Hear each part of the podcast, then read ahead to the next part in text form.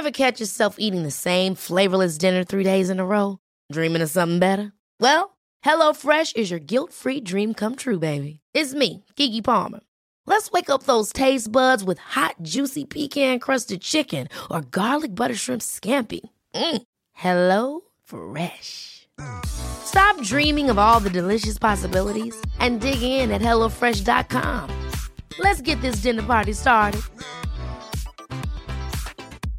Jewelry isn't a gift you give just once. It's a way to remind your loved one of a beautiful moment every time they see it. Blue Nile can help you find the gift that says how you feel and says it beautifully with expert guidance and a wide assortment of jewelry of the highest quality at the best price. Go to BlueNile.com and experience the convenience of shopping Blue Nile, the original online jeweler since 1999. That's BlueNile.com to find the perfect jewelry gift for any occasion. BlueNile.com.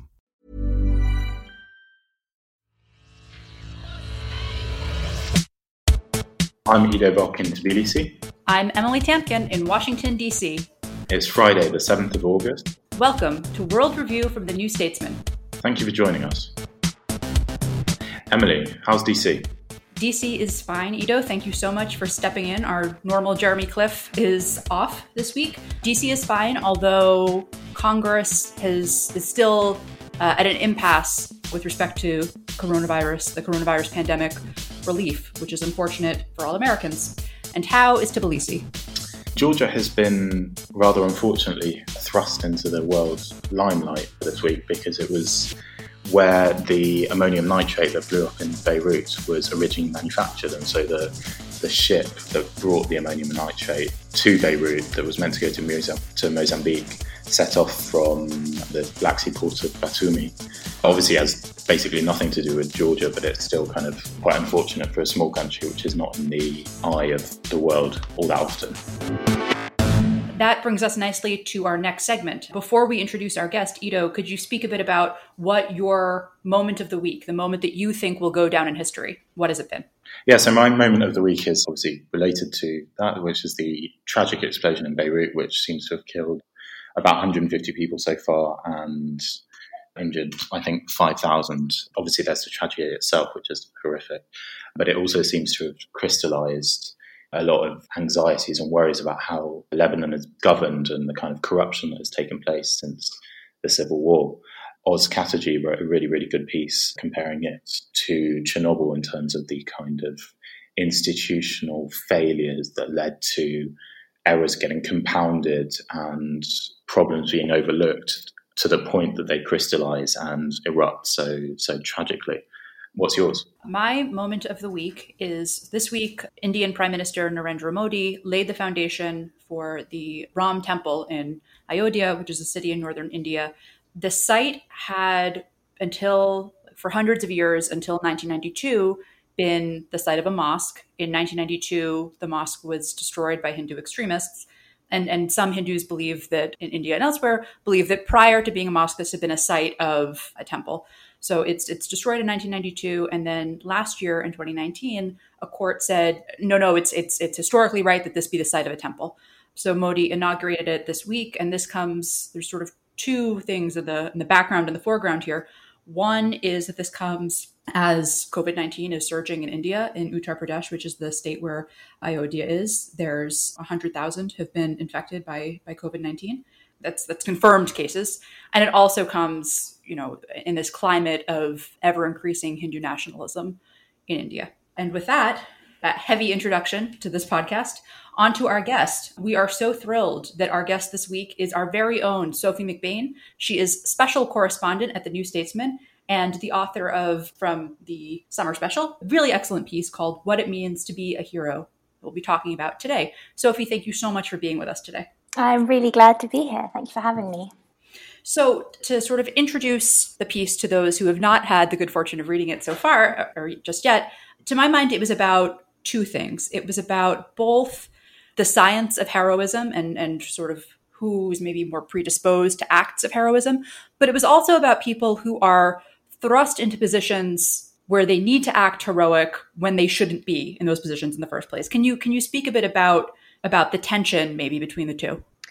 Yeah, I think it was something that has really come up during the pandemic in terms of the huge amount of gratitude that we feel for healthcare workers and other essential workers who have behaved in a way that's really heroic in the sense that they have been placed at extraordinary risk in doing their jobs. They had to go to work even when there was high chance that they could get sick at work and they've been failed and, and underprotected. So we call them heroes, and, and in many ways, they have behaved heroically. We feel a huge amount of gratitude for them. But on the other hand, there's a danger in labeling people as heroic in circumstances where they haven't chosen to behave that way, and that it sort of almost excuses the fact that they were failed. Like, oh, it's fine. These people are heroes, so it's okay that they were, that nurses were sent to work dressed in garbage bags for protection in, in one hospital in Queens. We were speaking about Beirut earlier in this in this recording, and I thought reading the stories and watching the images of people coming together to help one another in the, the wake of this horrific event, I thought of your piece because it's here's a people who, by all accounts, are frustrated with their governments and with the political class and with the inaction. And I was wondering if you, as the author of the piece and also somebody so knowledgeable about Lebanon, Beirut, thought of that too.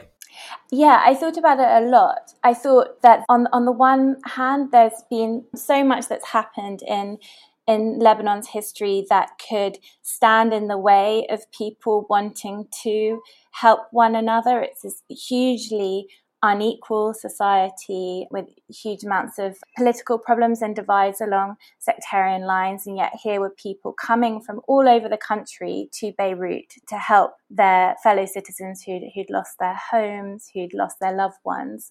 And I also thought about so another thing I talk about in the piece is about the meaning that we get from labeling people as heroes why we feel a need to celebrate them and, and what do heroes mean for us socially. And i think there was videos that went viral of for instance a migrant worker who was protected the child in her care and and picked her up as the as glass was shattering all around them and tried to protect this child or the image of a a maternity nurse on a neonatal ward who's holding three tiny babies and, and calling for help in the hospital that's been destroyed by the blast. I think that we feel the a need to find examples like this to to understand that amid all this horror we can still find moral examples that we can find examples of the kinds of people we wish there were more of in the world and the kind of qualities that we wish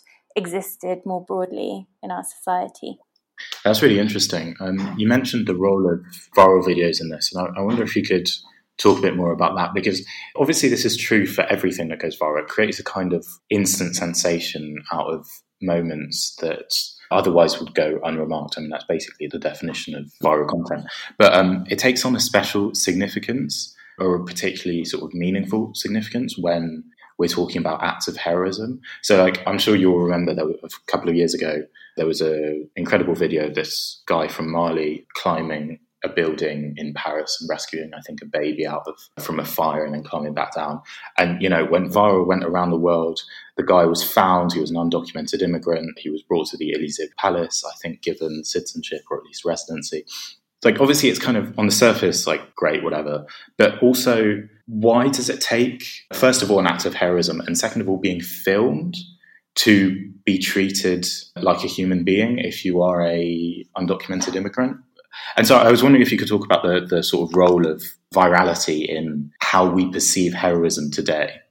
I mean, I think there's certainly an arbitrariness in that lots of acts of heroism will never be filmed and, and never be recognized. And, and quite often, people who behave very heroically and these kind of have a go heroes are actually very self effacing and, and they pull someone off the tracks and the New York subway, and then they try to melt back in the crowd. And one of the people I interviewed in this piece, a political scientist at the University of Nebraska, who's been interviewing lots of heroes, the kinds of people who rescue people from subway tracks or whistleblowers, says that one thing that they pretty much all have in common is that when you ask them about it, they say, Oh, I was only doing what anyone in my position would have done, and they don't see themselves as in any way extraordinary.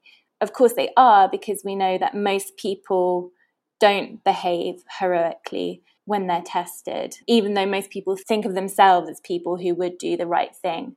Uh, they let us pretend that what the heroes say is true right? So maybe this is sort of a cynical reading of this, and feel free to push back. But the people who, who do these heroic acts, you write in your piece, say the thing that they all have in common, as you just articulated, is that they all say, I was just doing what anybody else would do.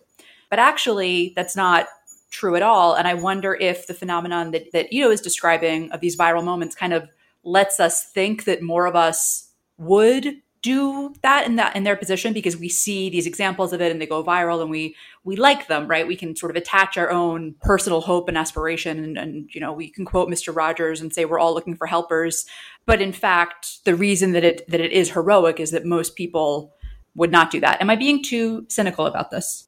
What really strikes me about this is that obviously when when there's an act of heroism that goes viral and that is filmed I mean, I would generally assume that people who are doing said acts of heroism don't know that they're being filmed because usually that's not how these situations work.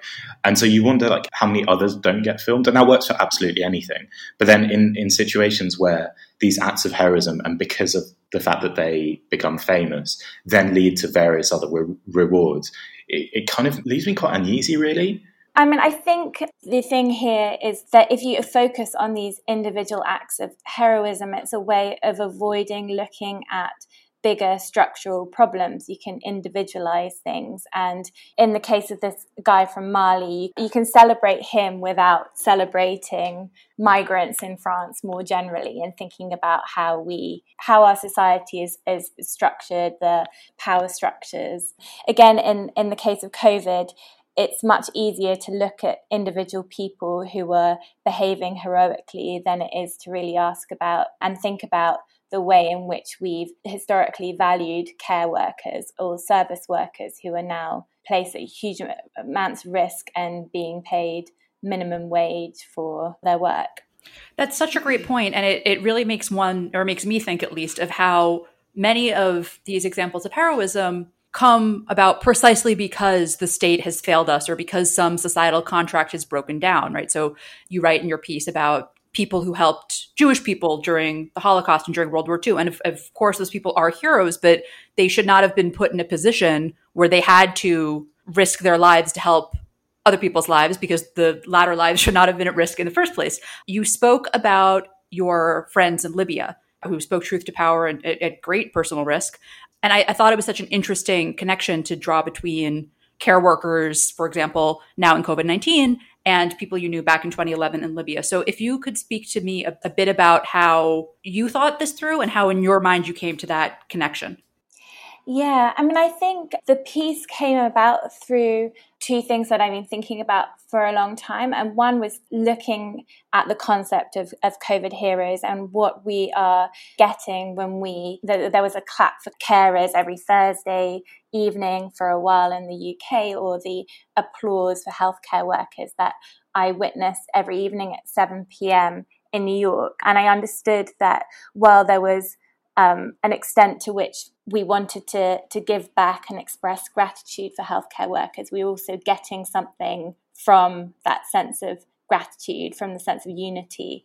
But then the the the thing that I've been thinking about much longer was so I moved to Libya in 2008.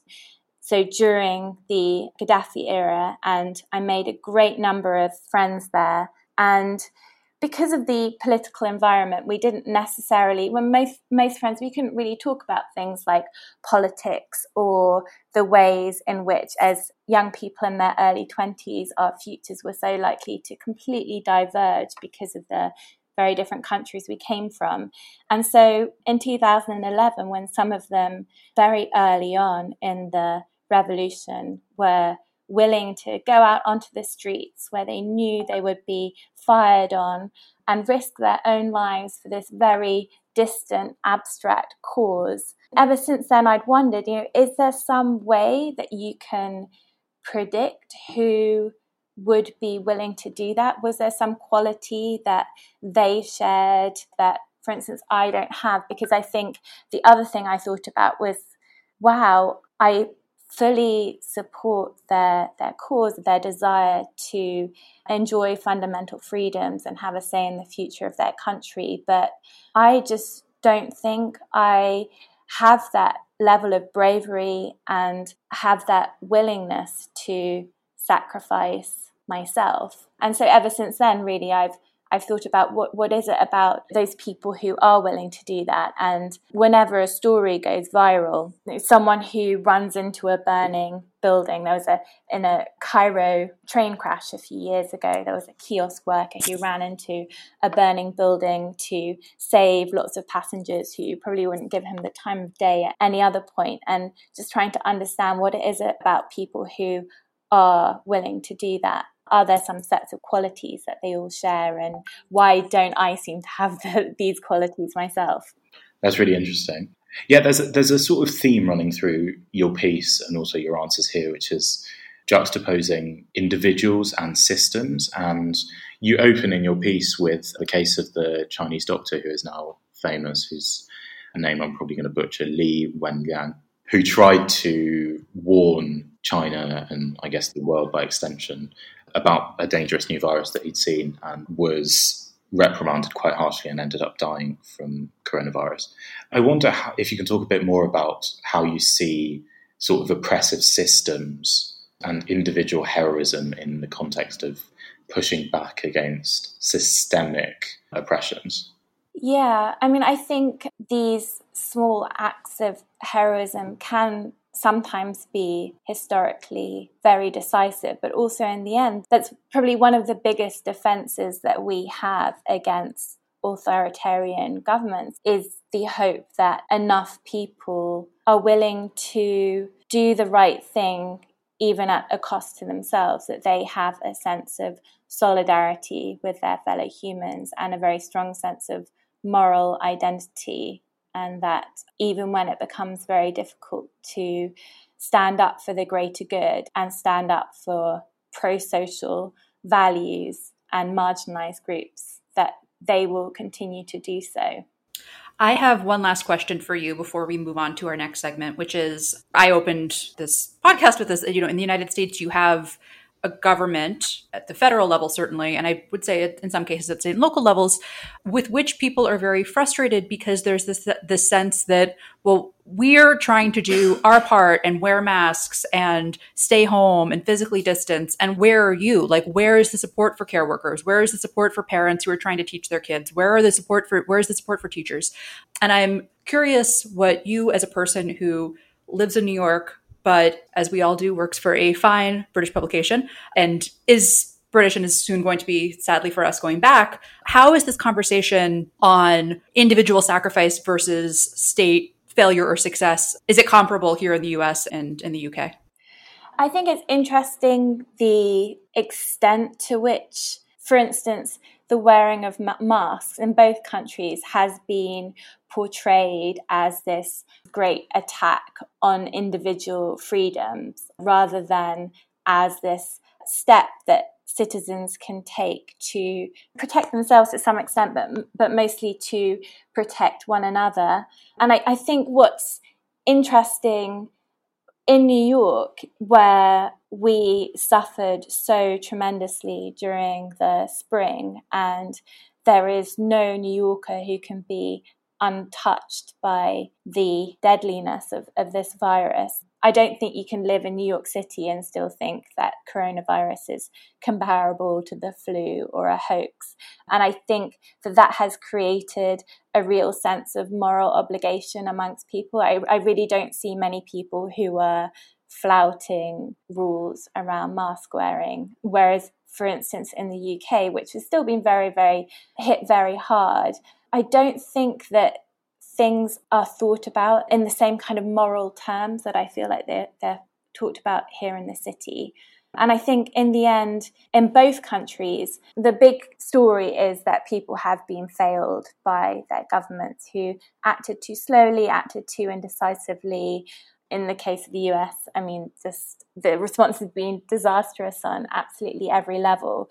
But in the end, the pandemic response is also always going to rely on the the goodwill of individual people that we are all we've all been required to make sacrifices, whether it's going to work in really dangerous conditions or wearing a mask or not going to see your family or staying home and not doing your job, self isolating for two weeks because you have possible coronavirus symptoms but you can't get a test. So who knows, it might just be a cold. Mm. As a reminder, Sophie's piece is What It Means to Be a Hero Acts of Courage in the Age of COVID 19. Okay, Ido, bring us into our next section, please. And now it's time for a section that our colleagues at the New Statesman podcast like to call You Ask Us. We have a question from an anonymous listener that touches on our discussion right now, sort of. Will the nation state survive the current rebalancing of international political power? just to rephrase the anonymous listener's question, we've been discussing in part failures of the state and failures of societies to take care of their people. We also have been discussing or touched briefly on the rise of nationalism at a time when we have evidence that nationalisms cannot save you from, say, global pandemics. Sophie, as you are our guest, we will let you take the first stab at this heavy question. What do you think the future has in store for the nation state? Yeah, it's definitely a heavy question. I mean, I think what's been very interesting is that in order to attempt to contain the virus, there's been a huge restrictions on on travel. There has been a new concern about the vulnerabilities posed by having complicated international supply chains. What it means if you are no longer able to produce enough food to feed the population, your own PPE, your own medical equipment. And there's also been an awareness that ultimately it has been national governments who've had to step in to impose lockdowns and then to commit to unprecedented levels of public spending in order to avert the worst of the economic crisis, which all kind of points towards a sort of reassertion of the nation state. But equally, the virus has been able to spread because borders are nonetheless still very porous. And what it means in terms of the nation state, in the sense of an imagined sense of community, whether in the economic or the political and the political turmoil that will follow the pandemic leads to a strengthening of forms of quite exclusionary forms of nationalism is a little bit harder to say or to predict, but doesn't seem too unlikely. Yeah, so I'm going to use this question as an excuse to push back on the idea that what's called the civilization state is unstoppable and is rising. So Aris Roussinos has a really, really interesting essay, which I recommend everyone read in UnHerd, about what he calls the irresistible rise of the civilization state, which is a state which, in its modern form, derives its identity from a sort of long standing civilization. And he particularly cites China, Turkey, and Russia as examples. And he, he also talks about how the West is sort of trying to build a counterexample to this. He cites Macron's belief that Europe needs to strengthen its role as a civilization in order to survive in the modern world. But he's sort of rather more pessimistic about that. And I'm just not that convinced that the civilization state is what is termed the civilization state is um, is kind of unstoppable in the way that Roussinos believes. Because, for example, he talks about how there's a Chinese scholar who believes that if the ancient Roman Empire had not disintegrated, then Europe could today be a medium-sized civilizational state, and if the Islamic world had become unified under one modern regime, then it could also be a civilization state. But because both of those countries are gone, then China is the only country today with the world's longest continuous civilization that is basically sort of an empire that transitioned into a modern state. And he, he also sort of has variations on this argument for Turkey and Russia. And I just don't believe that the argument is really as strong as it seems to be, because if 35 years ago you'd said that the Soviet Union derived its roots from ancient Rus and was kind of a bunch of peoples melded together in a great civilization that had evolved in such a way to form the modern state, you would have been completely right. But you would also have seen the country disintegrate five years later. And I don't really see any reason to believe why, for instance, China, which is also a multi multi ethnic state, is sort of inherently different. Emily, what do you think? I mean, I, I, feel like I say this every week. I think that what we have right now in the US to you know a different extent in the UK, in India, in Brazil. I don't see how any of this, how these genies go back into their lamps or bottles. So I and you you hear this a lot when you travel in different parts of the world. Like uh, for example, you know the justification for the Ram Temple goes back to something that happened hundreds and hundreds of years ago and this sort of and so i think that we're we're talking actually about two connected ideas right i think that nationalisms can derive support from their civilizational foundations but history and as we're seeing now, national pride and nationalism can ultimately bump up against the reality of an interconnected world. So that is my take on that. We have a second question, which is how might Middle East policy be different under Biden? E.g., would he continue Trump's withdrawal from Afghanistan? I'll take this one. It's a great question. Yes, I think he probably will. I think a Biden policy in the Middle East would certainly be different than a Trump policy in the Middle East. I think he'd probably try to rejoin or um, revive the, the, JCPOA, that is the Iran nuclear deal. I think he would probably consult with allies a bit more than, than Trump does. But I think what I would encourage listeners of this podcast to appreciate is that, particularly if they are not in the United States, is that people here are extremely war weary. We have been in Afghanistan for almost two decades now, and in the meantime, been in Iraq as well. And there was talk of at some point going to war war over Syria and people are are tired of it and are looking around and asking what's it all for there's a reason that the quincy institute which was founded to end endless war got as much attention as it did and it's not just because it took funding from both george soros and and koch so i think that we can expect a different policy but one that's but one that yes is is still based on the idea that americans cannot continue to be at war indefinitely. I think that's true. I think i mean for a start we can expect actual Middle East policy rather than just a governed by a sense of national interest rather than Trump veering from uh, from one idea to the next. I think the real challenge when it comes to ending these forever wars in the Middle East is that on the one hand that um, as you say there's no appetite for continued military involvement and there's also a strong understanding that you can't bomb countries to democracy. And America doesn't want to be the world's policeman, but nevertheless wants to. I think Biden talks about demonstrating respected leadership and standing up to thugs and strongmen. And when it comes to the Middle East, there's there's a cost to not being involved as well. Other countries will continue to intervene in regional conflicts, including Iran and Turkey and Russia.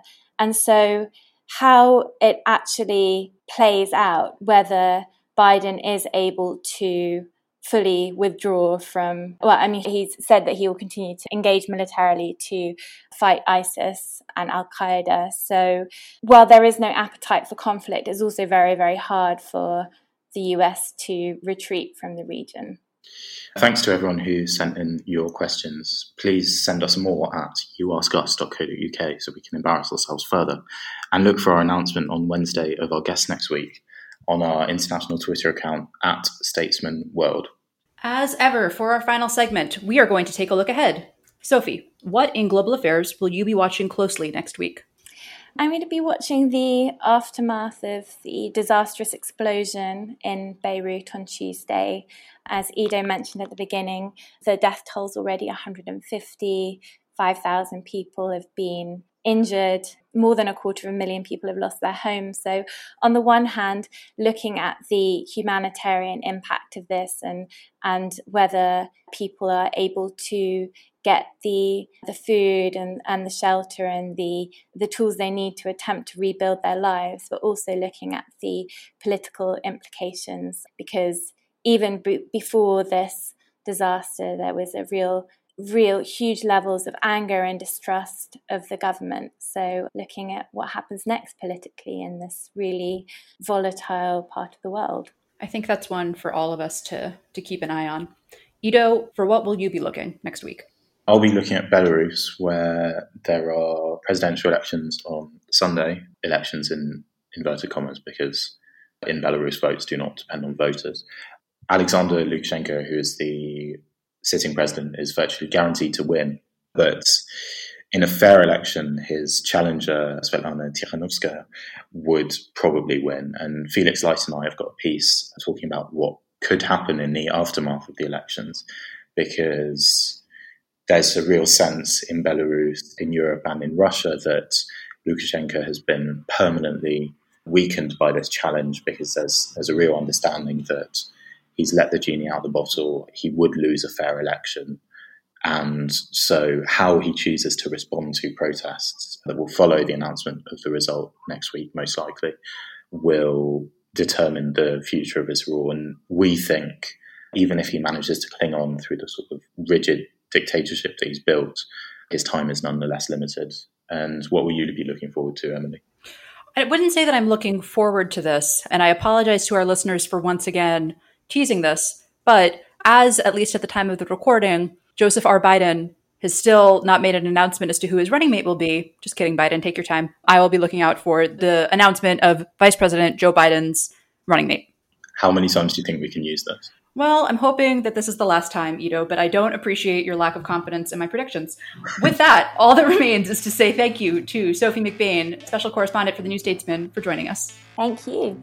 If you've enjoyed this episode of World Review, please do leave us a review and tell your friends about it. You can also tell a distant relative. This podcast is a great way to reconnect. As a reminder, you can subscribe to our World Review newsletter and follow all our international coverage at our international homepage newstatesman.com backslash international. Our producer is Nick Hilton. Thanks for listening and see you next week when I will also be hosting. Imagine the softest sheets you've ever felt. Now imagine them getting even softer over time. That's what you'll feel with Boll and Branch's organic cotton sheets. In a recent customer survey, 96% replied that Boll and Branch sheets get softer with every wash. Start getting your best night's sleep in these sheets that get softer and softer for years to come. Try their sheets with a 30-night guarantee. Plus, get 15% off your first order at bollandbranch.com. Code BUTTERY. Exclusions apply. See site for details. Hey, I'm Ryan Reynolds. At Mint Mobile, we like to do the opposite of what Big Wireless does. They charge you a lot, we charge you a little. So naturally, when they announced they'd be raising their prices due to inflation, we decided to deflate our prices due to not hating you. That's right. We're cutting the price of Mint Unlimited from $30 a month to just $15 a month. Give it a try at mintmobile.com slash switch. $45 upfront for three months plus taxes and fees. Promo for new customers for limited time. Unlimited more than 40 gigabytes per month. Slows. Full terms at mintmobile.com. Even when we're on a budget, we still deserve nice things. Quince is a place to scoop up stunning high-end goods for 50 to 80% less than similar brands. They have buttery soft cashmere sweaters starting at $50, luxurious Italian leather bags, and so much more. Plus, Quince only works with factories that use safe, ethical, and responsible manufacturing. Get the high-end goods you'll love without the high price tag with Quince. Go to quince.com slash style for free shipping and 365-day returns. Even when we're on a budget, we still deserve nice things. Quince is a place to scoop up stunning high-end goods for 50 to 80% less than similar brands. They have buttery soft cashmere sweaters starting at $50, luxurious Italian leather bags, and so much more. Plus, Quince only works with factories that use safe, ethical, and responsible manufacturing. Get the high-end goods you'll love without the high price tag with Quince. Go to quince.com slash style for free shipping and 365-day returns. Ever catch yourself eating the same flavorless dinner three days in a row? Dreaming of something better? Well, HelloFresh is your guilt-free dream come true, baby. It's me, Keke Palmer. Let's wake up those taste buds with hot, juicy pecan-crusted chicken or garlic butter shrimp scampi. Mm. Hello Fresh. Stop dreaming of all the delicious possibilities and dig in at HelloFresh.com. Let's get this dinner party started.